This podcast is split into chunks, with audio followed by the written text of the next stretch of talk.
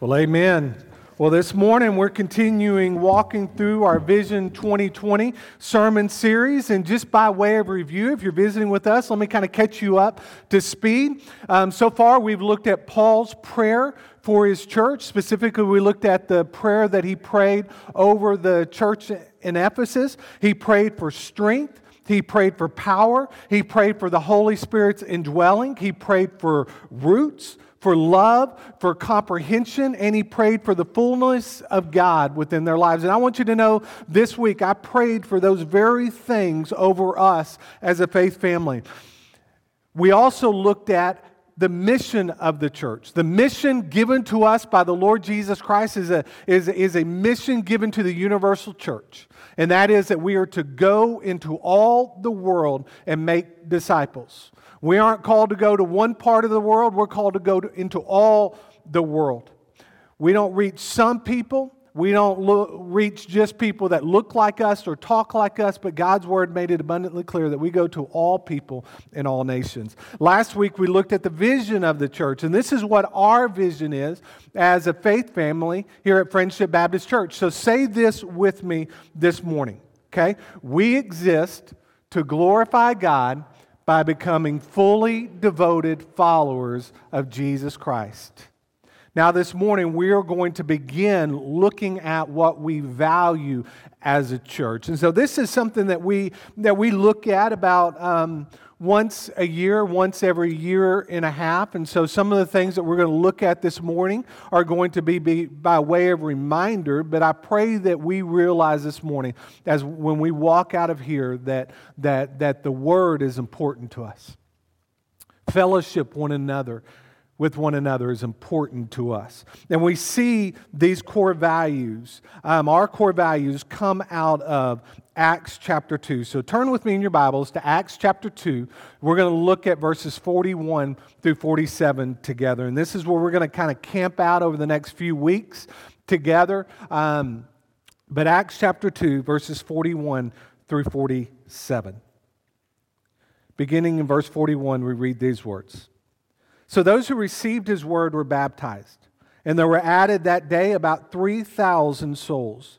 And they devoted themselves to the apostles' teaching and the fellowship, to the breaking of bread and the prayers. And awe came upon every soul, and many wonders and signs were being done through the apostles.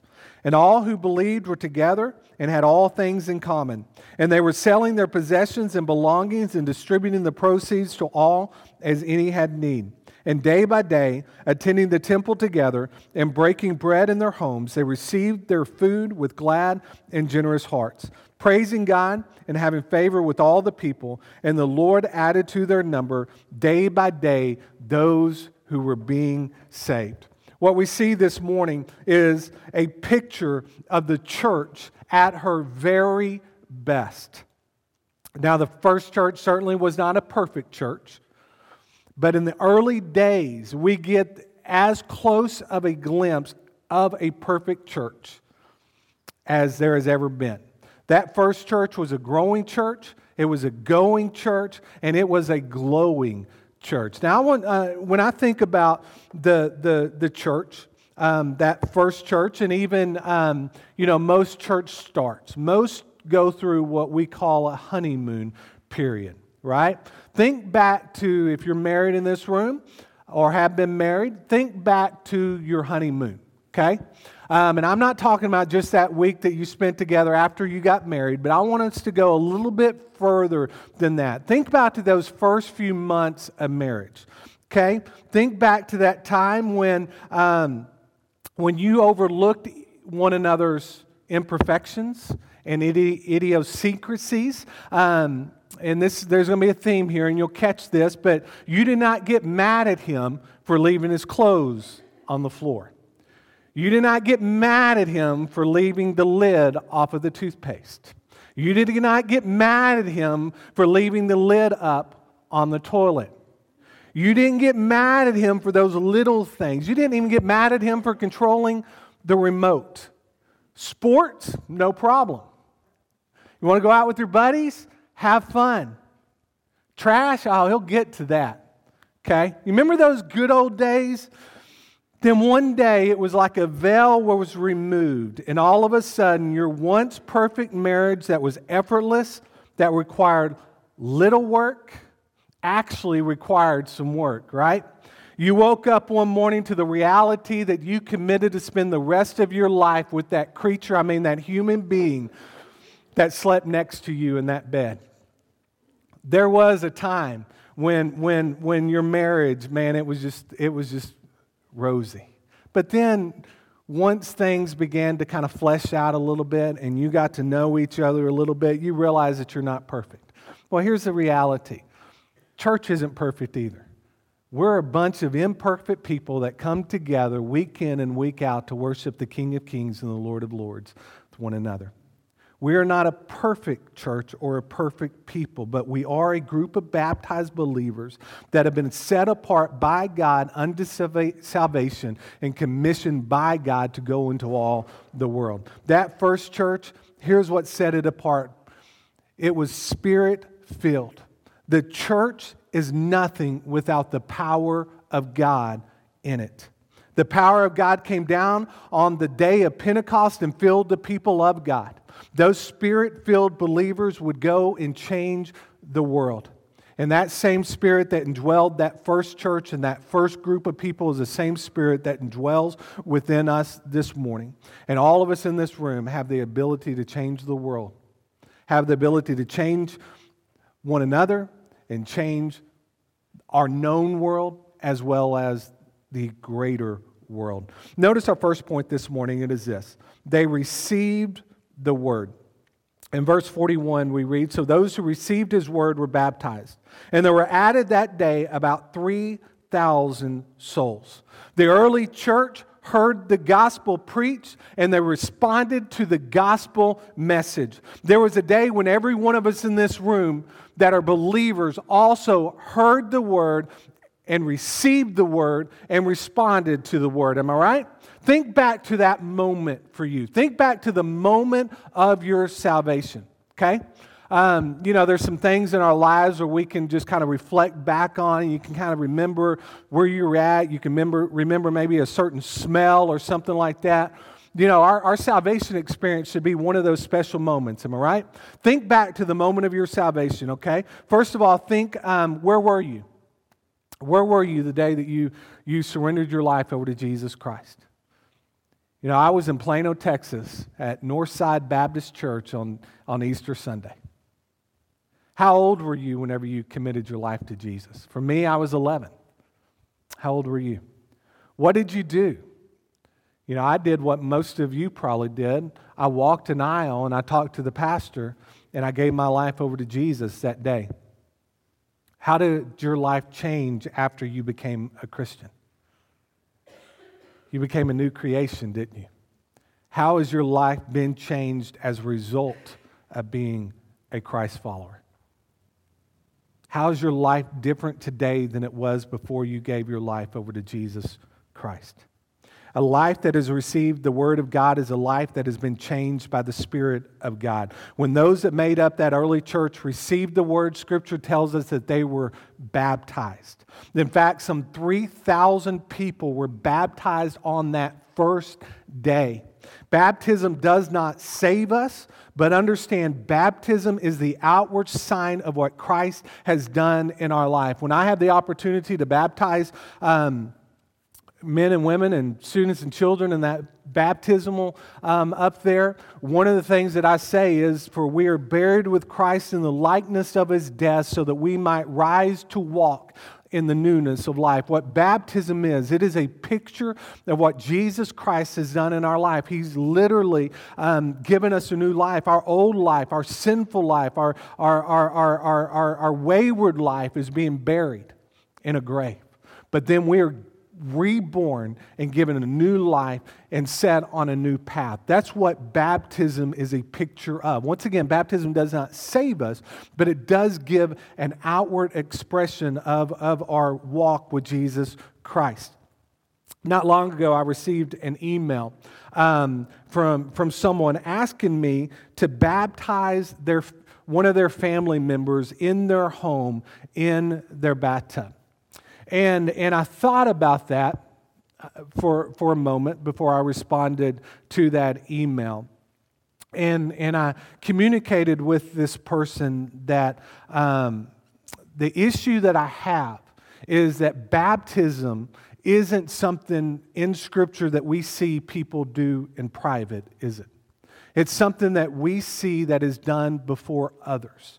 It is a outward demonstration of what Christ has done in our lives. One of the things that I say to individuals before I baptize them on a Sunday morning is, today may be one of the opportunities that you have to proclaim Jesus to someone that doesn't know Jesus this morning. I'm like, how cool would it be if someone gets saved today because of your testimony that you're demonstrating in these waters?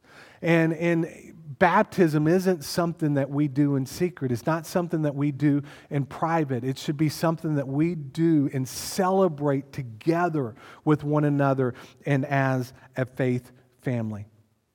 Our baptism, once again, is a visual picture of what Christ has done in our lives. Has saved men, women, and students.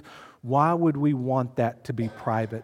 Notice how quickly Jesus references baptism whenever he calls us to go. He says, go into all the world and preach the gospel, baptizing them in the name of the Father and of the Son and of the Holy Spirit. We go to baptize. We go to reach people with the gospel. We go and then are entrusted with those that have received Christ with discipling them. Two things about baptism. First of all, baptism does not save you.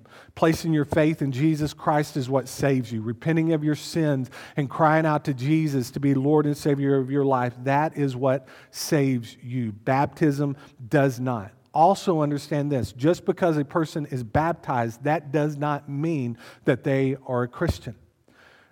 I've known many people over my years of ministry that have gotten their baptism and their salvation mixed up. They got baptized before they became a Christ follower.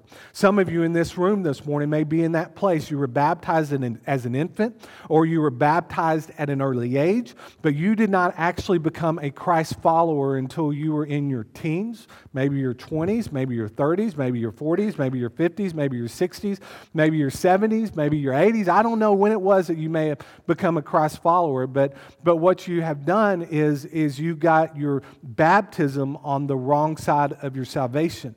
And so that is something that should be righted. That's something that you should work to get on the right side of your salvation. And once again, give a testimony of what Christ has done in your life. The next thing that we see here is after these men and women were baptized, we see that they were added to the church. 3,000 people were added to that first church.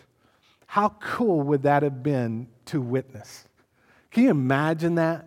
Can you imagine having been a part of that crowd that day that trusted Jesus as their Savior? Many of you in this room have had the opportunity over your years to go to a crusade, maybe a Billy Graham crusade or something of that nature. But I'll never forget the first Billy Graham crusade that I ever went to. It was at the old Dallas Cowboys Stadium in Irving, and I remember that day. It was a day of celebration. It was a day of worship. It was a day of fellowship. It was a day when I heard the gospel preached probably more clearly than I ever had. It was just a dynamic day. Now, I remember at the end of that service, Billy Graham invited people to respond to the gospel message. And that day, all across that stadium, people got up out of their seats and they made their way down onto that football field. And that entire football field almost was filled with men and women and students and children giving their lives over to Jesus Christ. It was an amazing thing to see. But the thing that separates this first, let's call it altar call, from any other altar call in history is that this was the first of its kind. 3,000 people on that day made a public profession of their faith to Jesus Christ. They renounced their old way of life, their traditions, and all of that in order to become a Christ follower. And you know what will eventually happen with that first church.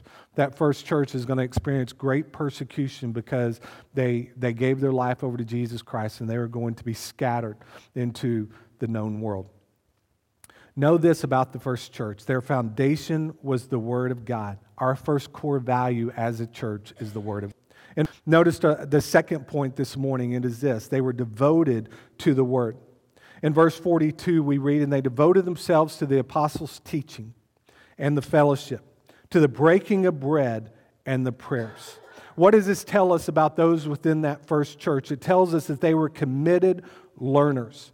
The early church was a learning church. The Lord designed His church to be a place where His word is proclaimed and where His word is explained. And you and I have been given these words to train us up, to prepare us, to empower us to go out of this place to be instruments of Christ to change the world. 2 Timothy 2, 1 through 2, Paul wrote these words. He said, "You then, my child, be strengthened by the grace that is in Christ Jesus.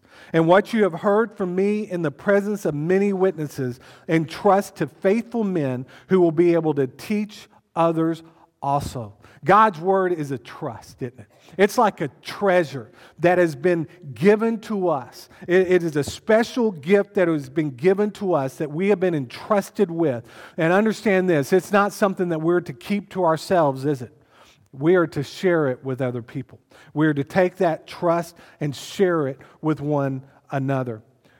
Peter wrote these words in 1 Peter 2:2, "Like newborn infants, long for the pure spiritual milk, that by it you may grow up into salvation." Why did God give us His word? So that we can grow up in it. We gotta get beyond the spiritual milk part of God's word, don't we? We got to get to the point eventually in our lives where we're not being given milk, but we're given solid food, and we digest God's word in us, and we take that which we've digested and we share it with one another. We're to read this, study this, so that we can grow up in salvation. Notice three subpoints here. First of all, the word affects our minds. The word affects our minds. In Romans 12, 1 through 2, we read these words. "I appeal to you, brothers, by the mercies of God, to present your bodies as a living sacrifice, holy and acceptable to God, which is your spiritual worship. Do not be conformed to this world, but be transformed by the renewal of your mind, that by testing you may discern what is the will of God, what is the good and acceptable and perfect. The Word of God absolutely affects our minds, doesn't it? Think about what happens when you get the Word of God into your mind.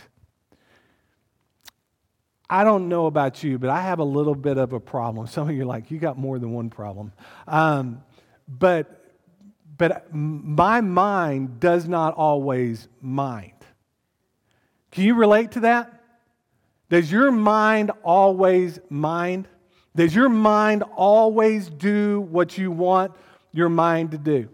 You know, I have to admit, there's times when I'm praying or when I'm reading God's Word and my mind has a tendency to kind of wander off into never land, okay?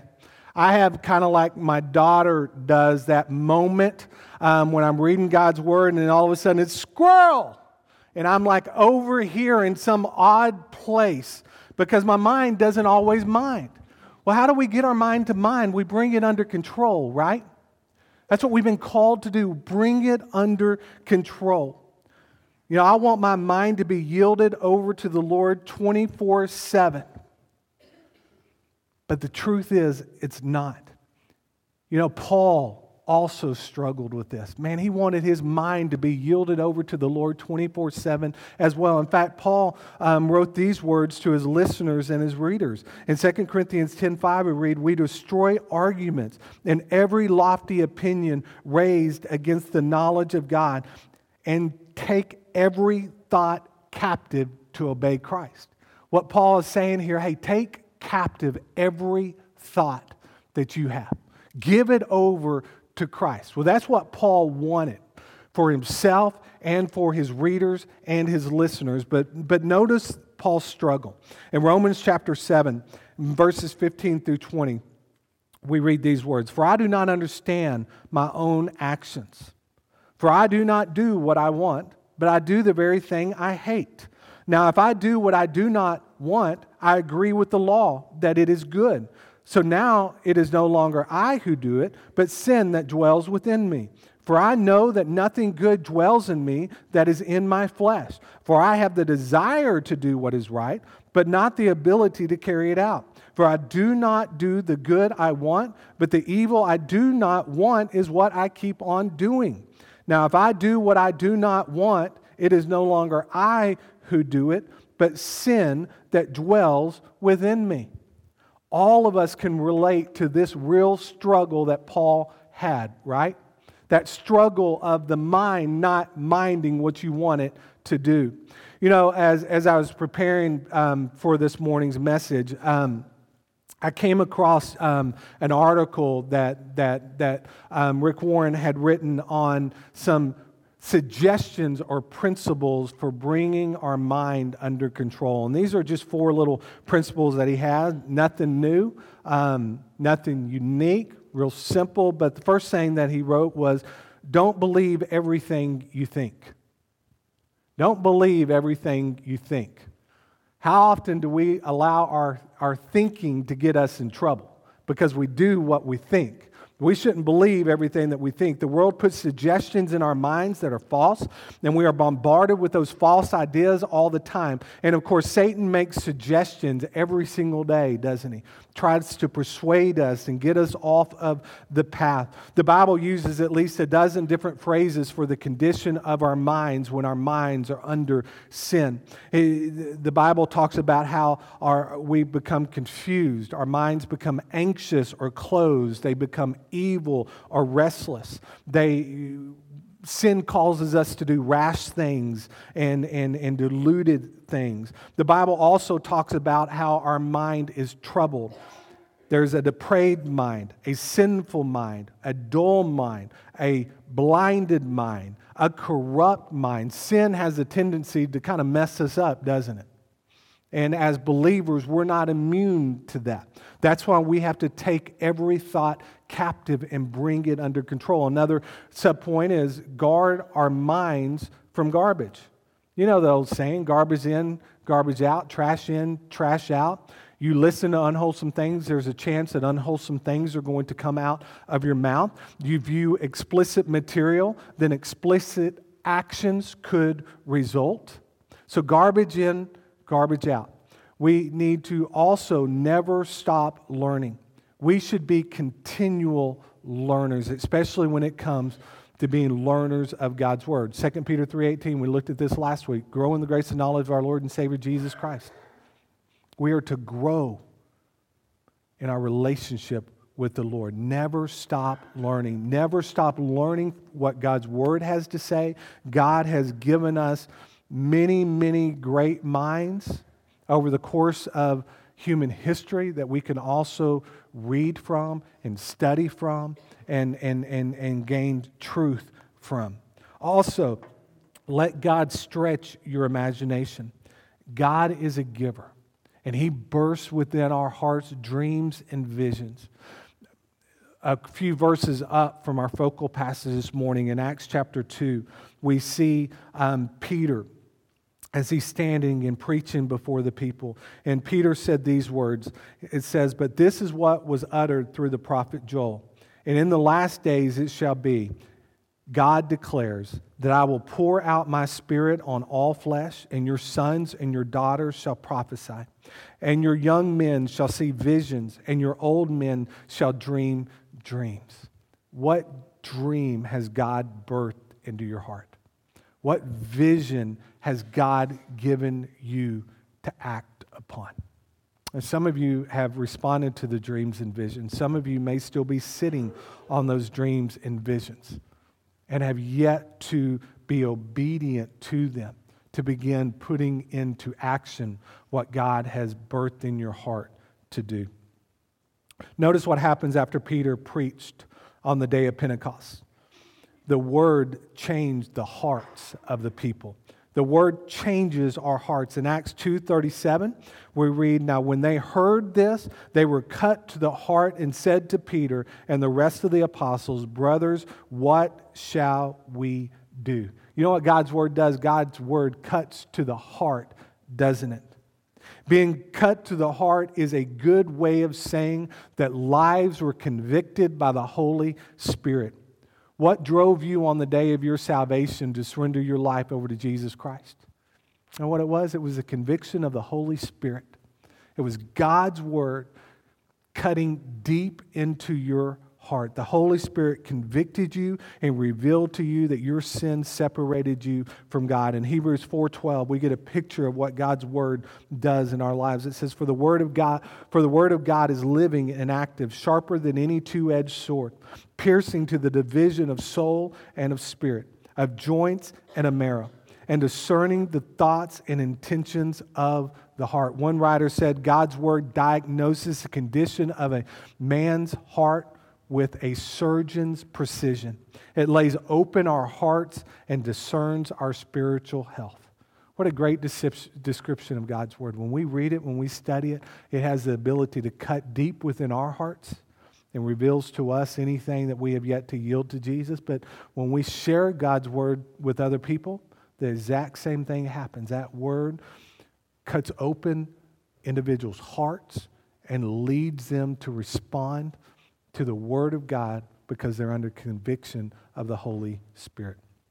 Notice our next subpoint here. It is this: the Word motivates our actions. God's Word not only calls us to repentance and salvation, but God's Word also calls us to action. One of the most powerful ways to discover what God thinks and how God feels is by joining Him where He is at work. Where do you see God at work today? Where in your daily life are you like, God, you're at work here, and I want to join you in that work? Hopefully, one place is in our homes, but hopefully if we look enough and pray enough, we also see God at work in other areas. Maybe it's at work. You see there's a group of men, if you're a man, a group of women, if you're a woman, that you can get with and begin to strengthen it. Scripture says iron sharpens iron. Where is God at work? Where is God inviting you to join Him? You know, as believers, when we think about getting the Word in us and sharing the Word, how do we do that? Well, we study God's Word. We need to be people of prayer, but we receive the Word and we discover the Word, and then we share the Word. Notice our third and final point. It's this: they were united by the Word. And this leads us to our second core value, fellowship. Fellowship is important to us. Fellowship that happens in this room, fellowship that happens in small groups, fellowship that happens at Bible studies, and just as we do life with one another, even outside of the doors of this church. But they were united by the Word. In verse 42 again we see, "And they devoted themselves to the apostles' teaching and the fellowship." We are able to fellowship together as believers because we have been made one by the blood of Jesus. The blood of Jesus unites us to Him, and His blood unites us with one another. In Colossians chapter 1, verses 19 through 22, we read these words: "For in Him all the fullness of God was pleased to dwell, and through Him to reconcile to Himself all things, whether on earth or in heaven, making peace by the blood of His cross. And you, who once were alienated and hostile in mind, doing evil deeds, He is now reconciled in His body of flesh by His death, in order to present you holy and blameless and above reproach before Him." We come together as a faith family to be strengthened and to strengthen one another. And we've been made one by the blood of Jesus. Remember, iron sharpens irons. As believer, we are brought together as a family as well. We are brought together as a family. I don't know about you, but my family has a tendency to be a little messy at times, okay? My immediate family can be a little messy. My extended family can be a little messy. I know we've talked about this before, but my family's no different than your family. All of us have a little dysfunction in us, right? And that is true of this church right here. There is not a single perfect person in this room. Clark, I know you think you are, but you're not, okay? There is not a single perfect person in this room. We're all imperfect people. But we have been made one by the blood of Jesus. If we placed our faith in him, we have been forgiven. Here's what I love about God's word, and this is something that we have a tendency to be reminded of, but I want to do this again this morning. But all throughout the Bible, we have these one another commands to remind us that we do life with one another. Life in this room and life outside of this room. But we see here in John 5:16, we are to pray for one another. We need to pray specifically for one another. If you know someone that's hurting, pray for them. How? Well, I forget to pray. Well, make prayer a habit of yours, and you won't forget as much. You know, I forget sometimes to pray. Why is that? Because it's not a regular habit at times. Pray for one another. Hebrews 3:13, exhort one another or encourage one another. Man, when's the last time you just encouraged someone in this church and said, hey, man, thank you for what you do. I appreciate you. In Galatians 6:2, bear one another's burdens. When one hurts, we all should hurt with them. 1 Thessalonians 5:11 says, build each other up. 1 Timothy 5:20 says, correct one another. And that's important. When we see that one of us is failing as a believer because of our sinfulness, we need to correct one another. We need to, just like when my kids mess up, they hear from me because they messed up. When one of us messes up, we need to go to one another and correct one another in love. Okay? Now, this isn't something that we are called to do on day one before the entire church, but it is something that we do in private with one another. Why? Because their holiness should be important to us. Their relationship with the Lord should be important to us. Also, in James 5:16, we're to confess our sins to one another. John 13, we are to love one another. In Galatians 5:13, we are to serve one another. In Ephesians 5:21, we are to submit to one another. We submit to God. We submit to our government. We submit to our elders. We submit wives and husbands, husbands and wives, children to parents. We submit to one another. In Hebrews 10:24, we stir one another up, not to anger, but to love and good works. And in 1 Peter 4:9, we are to show hospitality to one another. And my least favorite of the one another's is show, unless it's my wife, it's Romans 16, that we are to greet one another with a holy kiss. Okay, that is not a discipline we're going to practice in this church, all right? Regardless of your background.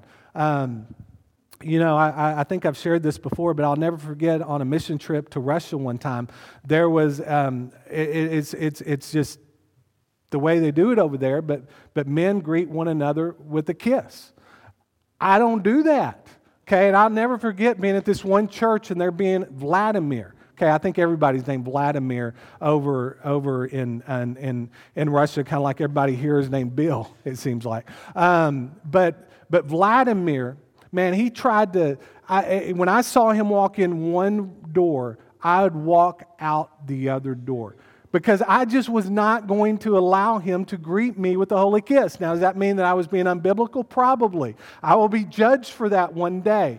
But there it is in Scripture, greet one another with a holy kiss. You know, we as a faith family do life with one another, don't we? We encourage one another, we strengthen one another, we hurt with one another and hurt for one another. But most important, we do life with one another so that we can sharpen one another. And then we've already looked at this morning, but we also gather around the table with one another. Like this morning, we had the opportunity to partake of the Lord's Supper together, where we remember what Jesus Christ did for us on the cross, where his body was broken for us.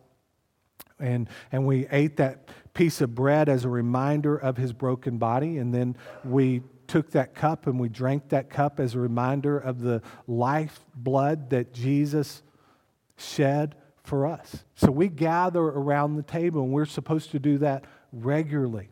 Okay, but this scripture is also, as we continue to walk through Acts chapter 2, they gathered around this table, but they also gathered around one another's table and broke bread together and fellowship with one another and encouraged one another and strengthened one another as well. That first church regularly came together to observe the Lord's Supper and eat together and fellowship together. They grew together. They were not perfect, just like we are not perfect. But that first church was pretty close to perfect. But we'll see just a few pages over from Acts chapter 2 that there were some problems within that church. And then we turn a few pages from there and we see lots of problems within that early church. Okay? How were those problems fixed? God's word helped to fix it. God's word got into the hearts of the people, and they began to respond to God's word. How does our lives get changed? It's changed by God's word, right? How do those that we do life with get changed? It's changed by God's word. You know, I came across this little poem, but it's called 10 Little Christians, okay? And I want you to just think about the greater church, our church, and as I read through this. But it says, 10 little Christians came to church all the time. One fell out with the preacher, then there were 9. 9 little Christians stayed up late. One overslept on Sunday, then there were 8. 8 little Christians on their way to heaven. One took the low road, then there were 7. 7 little Christians chirping like chicks. One didn't like the singing, then there were 6. 6 little Christians seemed very much alive. One took a vacation, then there were 5. 5 little Christians pulling for heaven's shore. One stopped to take a rest, then there were 4. 4 little Christians, each as busy as a bee. One had his feelings hurt, then there were 3. 3 little Christians couldn't decide what to do. One couldn't have his way, then there were 2. 2 little Christians, each one more. Now don't you see, 2 + 2 = 4. 4 little Christians worked early and late. Each brought 1, now there were 8. 8 little Christians, if they doubled as before, in just 7 Sundays, we have 1,024. In this jingle, there is a lesson true. You belong either to the building or to the wrecking crew.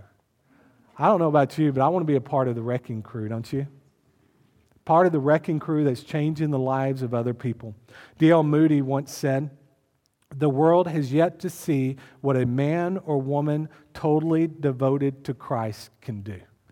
I think there's been a lot of people that have been totally devoted to Christ, and we've seen the result of that.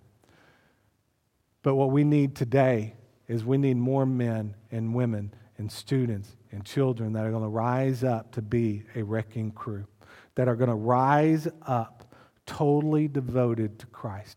What does a totally devoted follower of Christ look like? Well, they receive the word on the day of their salvation. They grow up devoted to the word. They live out the word, and they let the word unite them with one another. You know, this morning, as we enter into this time of invitation, you know, I don't know what decision you might need to make today. You may be here this morning and you have yet to receive Christ as your Lord and Savior. You haven't repented of your sins and cried out to Jesus to forgive you of those sins and to be the Lord and Savior of your life. And this today may need to be that day that you, or it is the day that you need to make the greatest decision that you could ever make, and that is to give your life over to Jesus Christ.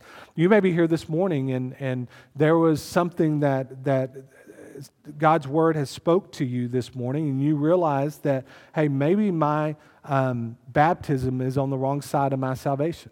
And maybe I got saved later in life, but yet I was baptized earlier in life. Well, let me just encourage you, get that on the right side of your salvation. You know, you may be, well, I don't want to do that. Man, I accepted Christ when I was 9 years. Well, I was baptized when I was 9 years old, but I really didn't accept Christ until I was 27 years old. So if I get baptized again, then everybody's going to look at me and think negatively about me. No, they're not. We're going to celebrate with you because of the public profession of faith that you are making before everyone that is in this room on the day that you are baptized. We're going to celebrate with that. So if you need to get your baptism on the right side of your salvation, then hey, Let me help you do that. Let us help you do that as a faith family. I don't know what decision you need to make, but this morning, as we enter to a time of invitation, I want to invite you to respond to the Lord. Let's stand together. I'm going to lead us in a time of prayer, and if there's a decision you need to make, you come. Let's pray. Father God, thank you for this morning. Father, thank you for the truth of your word. Lord, thank you that as a faith family, we consider the word to be vital. One of the most important aspects of our fellowship is your word. Your word needs to be the foundation by which everything else is built from.